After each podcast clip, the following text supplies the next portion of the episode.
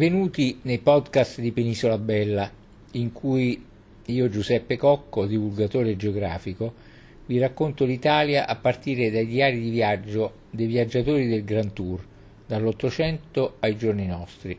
Ora visiteremo assieme Rodi Garganico, centro per la produzione degli agrumi del Gargano, e vi racconterò del suo nome, l'urbanistica del nucleo abitato, la storia, la visita alla città con le chiese, i piccoli faraglioni e l'antico trabucco, la visita al centro storico e la cucina tipica rodiana, i prodotti e l'economia e infine come raggiungerla. Comune i cui abitanti sono detti rodiani, Rodi Garganico, Rode oppure Rure in dialetto garganico, fino al 1863 chiamata solo Rodi, a cui è stato aggiunto Garganico, probabilmente per distinguerla dall'omonima città capoluogo dell'isola greca, fa parte della provincia di Foggia in Puglia. È parte del Parco Nazionale del Gargano e della comunità montana del Gargano ed è un noto centro per la produzione degli agrumi del Gargano fin nel Medioevo. Tra questi le arance del Gargano e i limoni femminello, riconosciuti oggi come prodotti IGP. È fondato dai Cretesi, ma è solo una tradizione. Poi, verso l'800 a.C., vi si sarebbero stabiliti i Rodi. Apprezzata località balneare per la qualità delle sue acque di balneazione, è stata più volte insignita dalla bandiera blu e nel 2010 ha ottenuto tre vele dalla goletta verde di Legambiente. Toponimo menzionato nel Rationes Decimarum Italiae nel 1200 e 1500 di Apulia, Lucania, Calabria, per il territorio di Lesina, nell'anno 1310 cita et pro grangia quam abet in Rodo e nel 1325 archipresbiter et clerici de Rodio. Pletterebbe il nome di persona Rodo di origine germanica e più precisamente longobarda. Rodi Garganico si trova sul litorale nord del Gargano, al centro di un tratto di costa lungo circa 12 km, compreso tra San Menaio e Focevarano, frazione di Ischitella ad ovest. 20 miglia nautiche, circa 37 km, attraverso l'Adriatico in direzione nord-est la separano dall'arcipelago delle isole Tremiti. Il nucleo abitato ha subito espansioni del tessuto urbano in vari momenti storici, soprattutto in epoche recenti e di diverse direzioni. Originariamente il paese era circondato da imponenti mura difensive, a partire dal 1500 furono convertite in abitazioni. L'espansione dell'abitato verso ovest proseguì sino alla prima metà del Novecento, quando venne costruito il quartiere Camomilla, così chiamato perché eretto su un'area dove esistevano coltivazioni di fiori di camomilla. Nello stesso periodo fu urbanizzata l'area prospicente al tracciato dell'attuale strada statale 89, originando l'attuale corso Madonna della Libertà e piazza Margherita, poi Padre Pio. A partire dagli anni 70 sono sorti ad ovest i quartieri Baia degli Aranci, e boschetto, caratterizzati da tracciati viari abbastanza regolari, costituiti prevalentemente da complessi residenziali, la cui zona più in basso costituisce il breve lungomare della spiaggia di Ponente. Ad est, seguendo la strada che conduce al convento dei Cappuccini, sono invece state edificate la zona popolare del piano 167 tra il 1980 ed il 90, con il quartiere Fontana ed altre aree residenziali e popolari, mentre a nord è nato il quartiere Posta e Madonnina, seguendo il processo espansivo che ebbe inizio nei primi anni del 1900 lungo la strada statale 89. Tra il 2006 ed il 2009 è stato realizzato un porto turistico in corrispondenza dello specchio di mare circoscritto tra la spiaggia di Levante e l'abitato detto il Mary Vark fino ad allora solcato da un semplice molo d'attracco. Il baricentro urbanistico del paese si è di conseguenza spostato verso il basso e verso il mare, grazie al progetto che ha fatto sì che il tessuto urbano venisse prolungato per diverse centinaia di metri lungo l'Adriatico attraverso la creazione di una nuova zona prettamente commerciale e turistico-ricettiva che funge da fianco orientale del porto. Dalla piazzetta del porto, creata all'estremità settentrionale della banchina orientale e progettata in modo da costituire un punto di osservazione particolarmente panoramico, infatti è possibile scorgere quasi 30 km di costa garganica da Peschici a Torre Mileto. Tra il 2009 e il 2010 è stata anche urbanizzata l'area adiacente alla chiesa. Nel territorio comunale si trova inoltre la località balneare Lido del Sole, frazione situata lungo la costa ad ovest del centro abitato di Rodi Garganico, vicino a Foce Varano. Ischitella è la stessa Rodi, fondata nel 1900, caratterizzata da abitazioni in stile mediterraneo, moderno e da una particolare disposizione urbanistica ad anfiteatro. A 5 metri dal centro abitato si trova il villaggio Santa Barbara, situato nella piccola cala dei Templari, che si affaccia sulla spiaggia di Ponente, nel punto in cui è dominata dall'alta costa Ripa.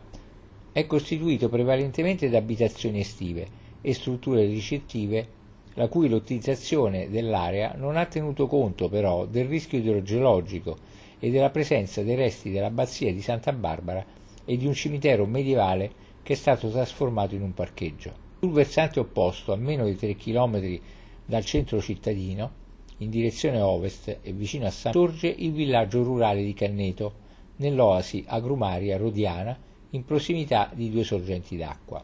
L'abitato di Rodi Garganico è abbarbicato su un promontorio roccioso, tra due lunghi arenili sabbiosi, a pochi chilometri ad est del lago di Varano, ed è circondato da una lussureggiante vegetazione, composta soprattutto da grumeti, oliveti e pinete, nonché da alberi di carrube e fichi. Il centro storico, come le mura di cui è cinto, è d'origine medievale ed è caratterizzato da vicoli stretti, in buona parte ripidi e con tracciati intricati, che si insinuano in un tessuto urbano costituito da case di uniforme aspetto architettonico, realizzate in modo tale che da ognuna sia possibile scorgere il mare, reso possibile dall'orografia e dalla geografia del paese, che sviluppandosi su una punta circondata dall'Adriatico su tre lati, rispondeva alle esigenze della vocazione marinara della cittadina. La costa, che volge a settentrione, è caratterizzata da lunghe spiagge, la cui continuità è interrotta dalla punta rocciosa su cui sorge appunto l'abitato di Rodi Garganico.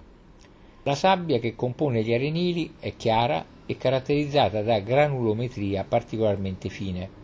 La spiaggia di Levante, riparata dai venti di maestrale grazie allo schermo offerto dal porto, si estende in lunghezza per, 5, per circa 4 km, fin quasi alla spiaggia di San Menaio, ed è larga in prossimità dell'abitato più di 60 metri. La spiaggia di Ponente, invece, si sviluppa ad ovest della città, comprendendo la spiaggia sotto la costa, la spiaggia della baia Santa Barbara e la spiaggia del Lido del Sole, dove si concentra la maggior parte delle infrastrutture turistiche rodiane. L'arenile si prolunga fino al confine comunale con Ischitella per una lunghezza totale di 5 km ed è formato nel tratto più occidentale da una lunga serie di dune sabbiose che digradano lentamente in mare, mentre nei primi 400 metri ad ovest del Po si presenta ghiaio sabbiosa per la presenza di ciottoli trasportati dall'azione dilavante piogge e maree. La spiaggia è interrotta in corrispondenza della foce del torrente Romandato. Per quanto riguarda la storia di Rodi Garganico, sono molte le prove della presenza di insediamenti umani preistorici, neolitici e neolitici nella zona, anche se la fondazione del nucleo abitato nel luogo dell'attuale paese è successiva. Comunque, la presenza dell'uomo nel Paleolitico è testimoniata dal ritrovamento di sculture litiche in particolare sono state ritrovate sul letto del torrente Romandato due sculture nella pietra risalenti al Paleolitico inferiore, raffiguranti teste umane con la bocca aperta, interpretate come rappresentazione dell'urlo dell'Homo erectus. Nello stesso luogo numerose sono le testimonianze dell'esistenza di un villaggio neolitico riconducibile al fatto che i reperti, in origine situati più in alto, siano stati trasportati dall'acqua alla foce del romandato. Quindi l'origine di Rodi Garganico è stata spesso collegata al movimento espansionistico dei Rodi, per altri degli Argivi, popolo di etnia greca che nell'800 a.C. ne colonizzò le coste attratto dal clima e dalle pinete. Si tratterebbe dello stesso popolo che fondò, secondo l'interpretazione di Strabone, la città di Elpie o Salapia, anche se tale interpretazione risulta essere comunque piuttosto incerta, dato che la mancanza di documentazione archeologica pertinente sussiste tutt'oggi. Secondo diverse altre fonti illustri, Rodi Garganico, invece, affonderebbe le sue radici nella cultura dauna e quindi potrebbe essere stata riedificata sulle rovine della mitica Uria o Veretum, distrutta dopo le guerre puniche. Plinio, infine, fa menzione di un portus Garnae, che gli storici identificano con il porto di Rodi Garganico, i cui rudei erano visibili fino agli inizi del 1900 nella cala del castello, sotto il rione Camomilla. Un'epigrafe fa supporre che Rodi Garganico, in epoca romana, fosse una provincia amministrata dal comite Gneo Suilio Mascilioni, magistrato ed esattore di tributi. Nella località sotto il castello si notano ancora oggi le mura difensive del porto di Rodi Garganico, che un tempo erano piuttosto imponenti e che gradualmente vennero trasformate in abitazioni. Una botola scolpita nella rupe, poi, permetteva di, scend- di accedere ad un locale sulla cui architrave si leggeva la scritta in, latina, in latino tabularium, ossia archivio, dove probabilmente veniva registrata l'attività commerciale e mercantile di Rodi Garganico. Con la caduta di Roma si susseguirono tempi difficili. Rodi Garganico fu distrutta dai Goti nel 485 d.C., ricostruita nel 553 dopo la guerra greco-gotica e attaccata dai Saraceni nel 950. Venne occupata nel 1461 dagli aragonesi, infatti nel 1446 risultava già essere feudo di Alfonso V d'Aragona. Rodi conobbe un nuovo periodo di splendore a partire dal 1500 grazie alla produzione agrumaria la cui filiera coinvolgeva quasi interamente la cittadinanza. Tale coinvolgimento è evidente nel tempo anche attraverso la religiosità locale. La protezione dei santi veniva considerata come un elemento fondamentale per un'agricoltura feconda. Fin dal 600 i rodiani erano in prima fila in occasione della festa di San Valentino, protettore degli agrumeti, durante la lunga processione di febbraio verso il colle del Carmine di Vico del Gargano, per benedire piante e frutti di, aranci, di arance e limoni. La scelta del santo arrivò dopo discussioni e pellegrinaggi alla ricerca di un patrono la cui festività si collocasse nella stagione invernale, periodo maggiormente critico per colture di arance. Si narra che una delegazione di abitanti proveniente da Rodi giunse in pellegrinaggio nella catacomba che costituiva che custodiva i busti dei santi martiri, allorché il capo della delegazione urtò il braccio sporgente di San Valentino. Fu un segno provvidenziale e decisivo per la scelta. Il 10 febbraio 1618 l'arcivescovo di Manfredonia approvò la scelta e quattro giorni dopo le ossa del santo giunsero da Roma nella chiesa madre di Vico Garganico dando origine alla tradizionale processione del 14 febbraio, tutt'oggi evento seguito e condiviso da rodiani e vichesi. Un evento infausto fu invece rappresentato dal disastroso terremoto del Gargano del 1646, che causò la distruzione di molti edifici. Nel 1815 Rodi Garganico ospitò, presso la torretta del re, Gioacchino Murat, che qui soggiornò tra la seconda caduta di Napoleone e il proclama di Rimini. Il proclama di Rimini fu un appello datato 30 marzo 1815, con il quale Gioacchino Murat insediato sul trono di Napoli da Napoleone Bonaparte, dopo aver dichiarato guerra all'Austria, si rivolse agli italiani chiamandoli alla, ravol- alla rivolta contro i nuovi padroni. Credibilmente questo proclama venne fatto da Gioacchino Murat a marzo del 1815 e lo stesso Murat nell'ottobre dello stesso anno sarebbe morto sulla costa tirrenica a Pizzo Calabro.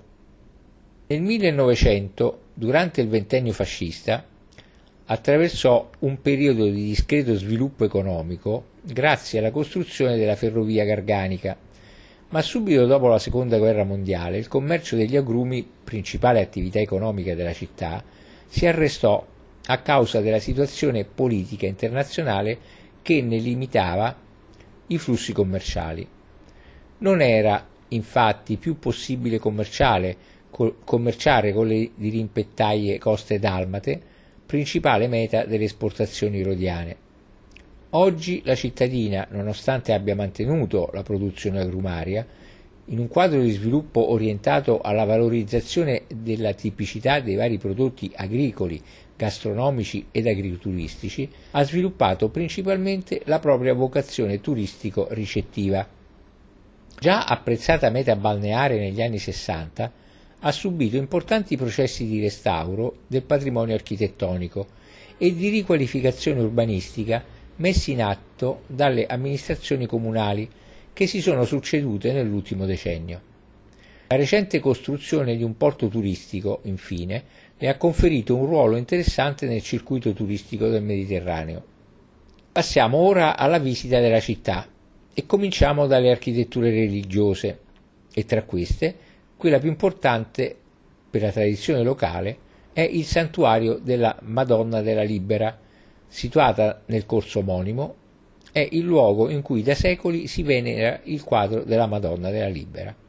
In origine abbazia extramenia, ossia fuori le mura, il santuario in stile architettonico è in barocco pugliese. Venne via via inglobato nel tessuto del centro storico a seguito delle varie espansioni urbanistiche. La costruzione dello stesso va collegata alla necessità di ampliare la cappella divenuta ormai insufficiente ad accogliere la crescente affluenza dei fedeli. La navata centrale risale ai primi del Settecento e il marmoreo altare maggiore risale al 1873. Su di esso è posta l'icona della Madonna della Libera, dipinta su tavola, che ritrae la Vergine seduta su un trono con in grembo il bambino, che gioca con una colomba trattenuta dal filo, mentre la mano destra della Vergine, benedicente, si leva facendo intravedere sul palmo il segno della croce. La tavola non è firmata, presumibilmente di scuola gotico-veneziana, risale probabilmente al periodo tra il 1400 e il 1450. Nel santuario, inoltre, si conservano quattro tele del 1700 di scuola napoletana e il Sacro Sasso, su cui si posò la Vergine secondo tradizione. Infatti, quando Costantinopoli, capitale dell'impero romano d'Oriente, nel 1453 fu conquistata da Maometto II, i veneziani, prima di abbandonare la città sul Bosforo, cercarono di mettere in salvo quante più icone sacre potesse, potevano, imbarcandole sulle loro galee. Una di queste, giunta al largo di Rodi Garganico, si arrestò inspiegabilmente non riuscendo a proseguire il suo viaggio verso Venezia, nonostante il vento favorevole, mentre le altre navi proseguivano la loro rotta. Il capitano della galea, incredulo, sbarcò a terra per chiedere ragguagli circa lo strano fenomeno agli abitanti di Rodi, i quali, altrettanto sorpresi dell'accadimento, non seppero, non seppero fornirgli spiegazioni. Quindi, mentre il capitano si incamminava fuori dalle mura cittadine per tornare all'imbarcazione, vide ritto sopra un macigno, senza alcun supporto, il sacro quadro della Vergine e lo riconobbe come una delle opere portate in salvo dalla capitale orientale. Convinto che l'immagine fosse stata furtivamente sbarcata da qualche componente dell'equipaggio, il capitano la riportò a bordo. Ma la galea non riuscì a riprendere il largo per tutta la notte, nonostante le correnti e il vento favorevoli. Questo spinse il capitano la mattina seguente a riscendere a terra. Appena messo piede sulla terraferma, la sua attenzione veniva attirata sul medesimo macigno dal grido Miracolo, miracolo! e notò che l'icona sacra si trovava lì, nuovamente ritta nell'identica posizione del giorno prima. Questo fu finalmente ritenuto dal capitano come una chiara manifestazione del desiderio mariano di non lasciare Rodi Garganico e per questo motivo donò il quadro alla popolazione rodiana. Dopo questo gesto la nave riuscì miracolosamente a riprendere la rotta e, nonostante fosse salpata con un ritardo di due giorni, altrettanto miracolosamente giunse nel porto di Venezia tre giorni prima delle altre. Prima parrocchia cittadina è la chiesa del Crocifisso, che si trova nella via omonima. Fu chiusa in seguito ai danni riportati dal terremoto del 1679 e dopo il restauro venne assegnata alla confraternita dell'adorazione e della morte. L'impianto ad una navata conta dieci altari, di cui uno, il centrale, donato da un mercante locale vissuto nell'Ottocento. Il primo a destra è dedicato alla Natività, mentre il primo a sinistra è posto sotto una statua lignea raffigurante Cristo morto, opera realizzata da una scuola d'arte napoletana del Seicento, che tuttora viene portata in processione la sera del Venerdì Santo. Interessanti sono anche i due organi, il piccolo donato da Don Michele Veneziani e il grande dalle confraternite. Sotto l'organo maggiore è posta una lapide che ricorda i morti per il colera del 1886, mentre a testimoniare l'altra epidemia colerica del 1911 è stato eretto un altare di marmo in onore di San Rocco. La chiesa di San Nicola di Mira, situata nei pressi della piazzetta Luigi Rovelli, segna il confine settentrionale dell'antico borgo marinaro e, edificata nel 1680, vi furono deposte, sopra l'altare maggiore, le reliquie dei santi Cristoforo e Teodoro vi si trova una statua lignea di San Cristoforo, compatrono della cittadina, venerata dalla popolazione e donata ai rodiani.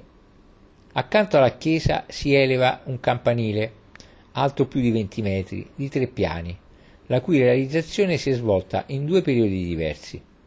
La prima parte, infatti, è una torre quadrangolare di stile romanico, che fu completata nel 1100 durante la dominazione normanna al 1200 invece risale la struttura ottagonale con la sovrastante cupola in stile gotico orientale.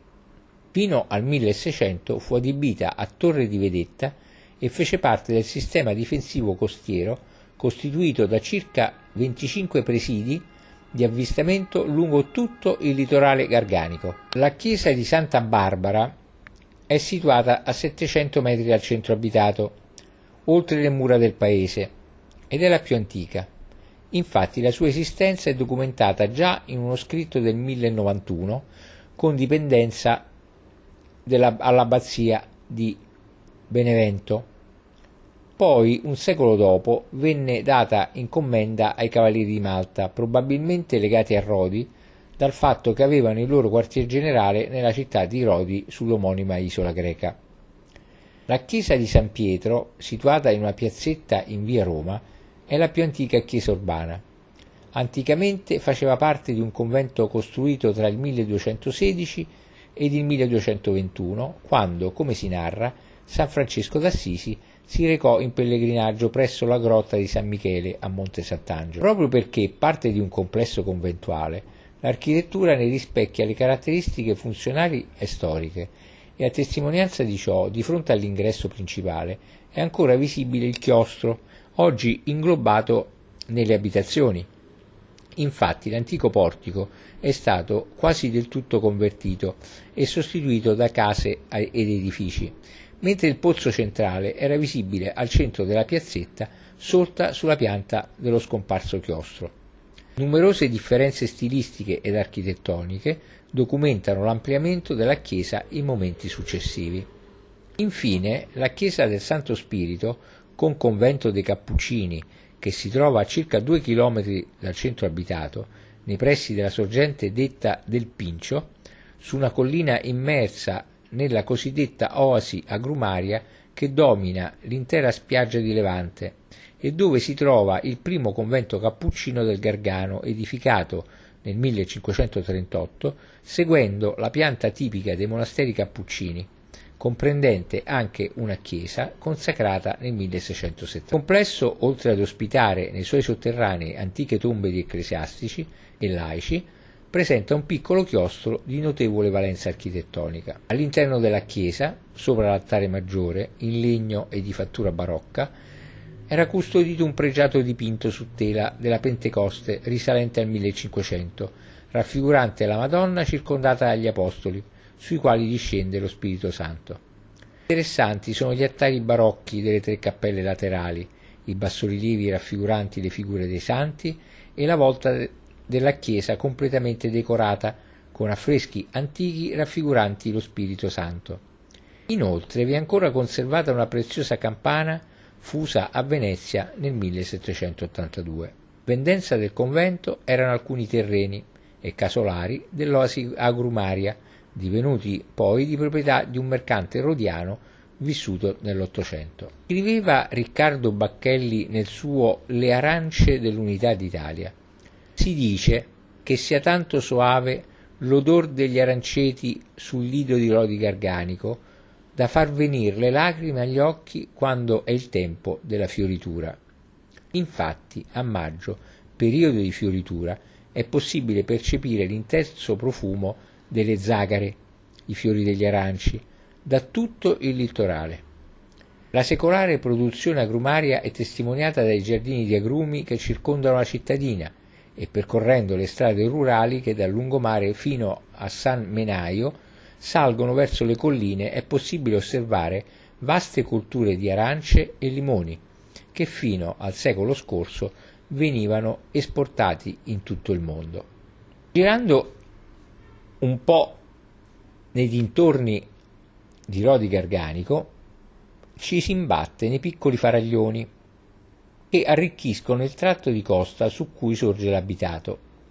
Il maggiore e più noto dei quali è quello detto del cane o del leone, a causa della sua particolare forma che ricorda l'animale che vigila sulla cittadina dai pericoli del mare. Sulla sommità rocciosa della rupe, ad est dei faraglioni, è posto un antico trabucco, un'imponente struttura lignea usata tradizionalmente per la pesca, tipica del Gargano e come tale tutelata dal Parco Nazionale. Ora cominciamo la visita al centro storico, dalla zona portuale, il Mary Vark, ossia Mare delle Barche, come ancora oggi viene chiamata in cui caratteristico era il vuccolo, la cui etimologia del nome deriva dal verbo longobardo vuculare, che significa gridare, chiamare. Infatti, fino a qualche tempo fa, era usanza tipica delle popolane chiamare dalle terrazze, vuculare appunto, i mariti intenti a lavorare le reti. Poi risalendo imbattiamo nel quartiere chepe a basce, a testa in giù, caratterizzato da vicoli stretti con tracciati intricati, ripide scalinate, archi, piazzette nascoste e terrazze panoramiche.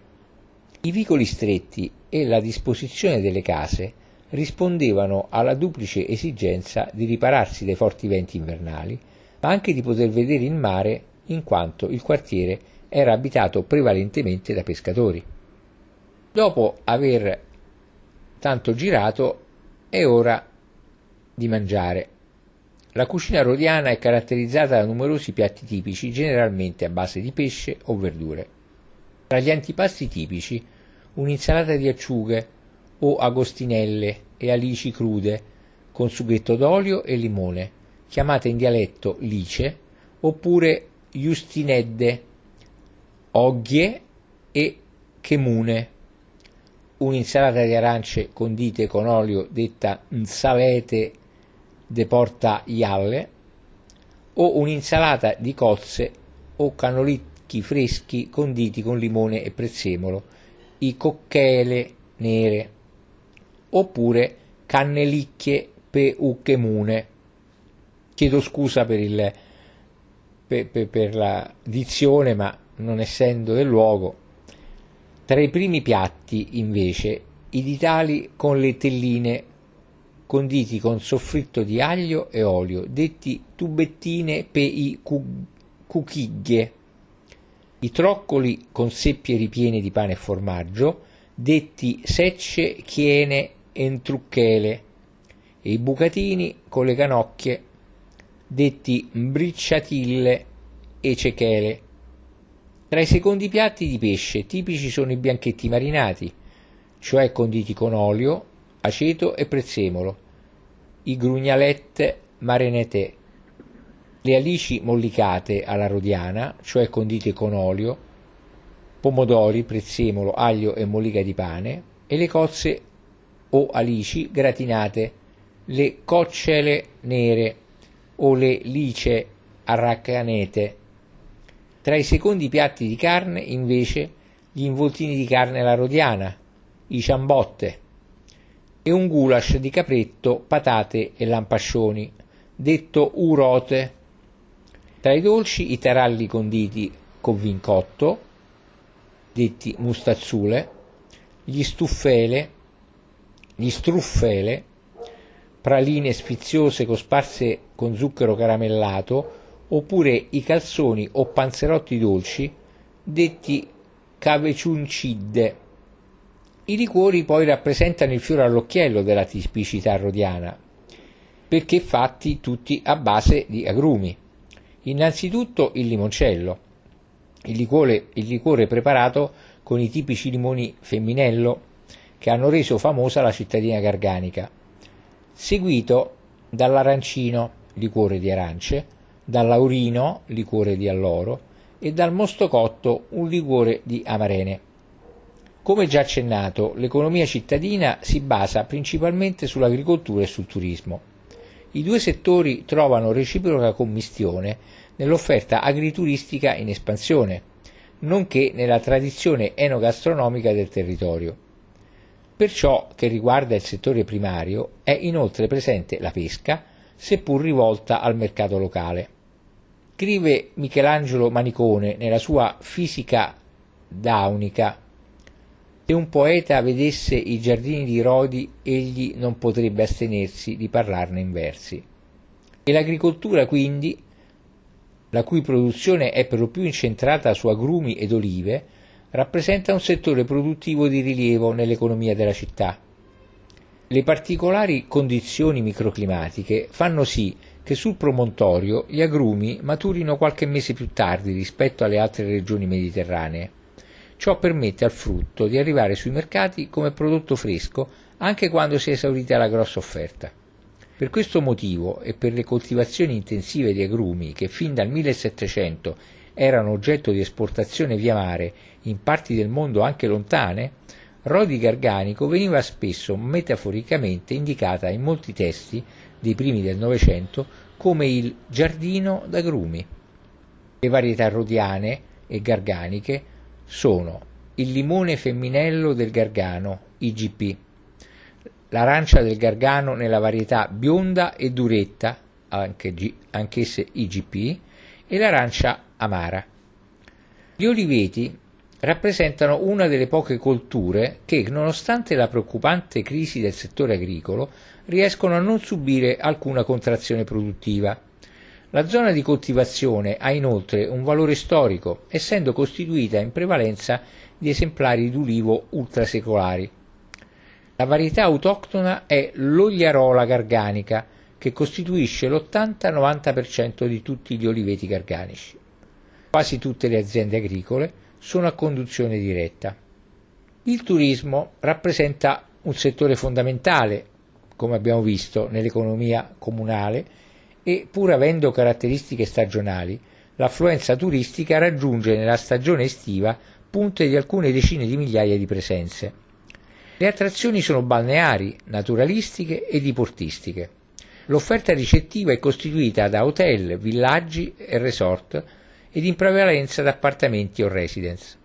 L'apertura del porto turistico Marina Maria Santissima della Libera nel 2009 ha generato un flusso di turismo diportistico fino ad allora sconosciuto per la cittadina ed ha reso possibile l'istituzione di collegamenti marittimi di linea con la Croazia, creando un indotto del tutto nuovo per l'economia locale. Vediamo ora, ora come si può raggiungere Rodi Garganico. Per chi vuole raggiungere in automobile il territorio comunale è attraversato dalla strada statale 89 Circum Garganica, che congiunge la città ad ovest con Carpino e ad est e ad est con San Menaio e Peschici sul lungomare di Levante. È collegata a Ischitella e Vico del Gargano attraverso la strada provinciale 53 bis che si innesta nella strada statale 693 dei laghi di Lesina e Varano, superstrada che a sua volta raccorda il paese con l'asse autostradale della A14 con uscita a Poggio Imperiale. In treno invece la ferrovia corre parallela alla statale e alla costa. La stazione ferroviaria principale di Rodi Garganico è situata a 150 metri dalla zona portuale ed è posta sulla ferrovia San Severo Peschici, gestita dalle ferrovie del Gargano. Ma Rodi Garganico è raggiungibile anche via mare e a questo scopo esistono il porto Marina Maria Santissima della Libera, l'unico yachting point dell'Adriatico, che ha rivoluzionato il profilo urbanistico del paese.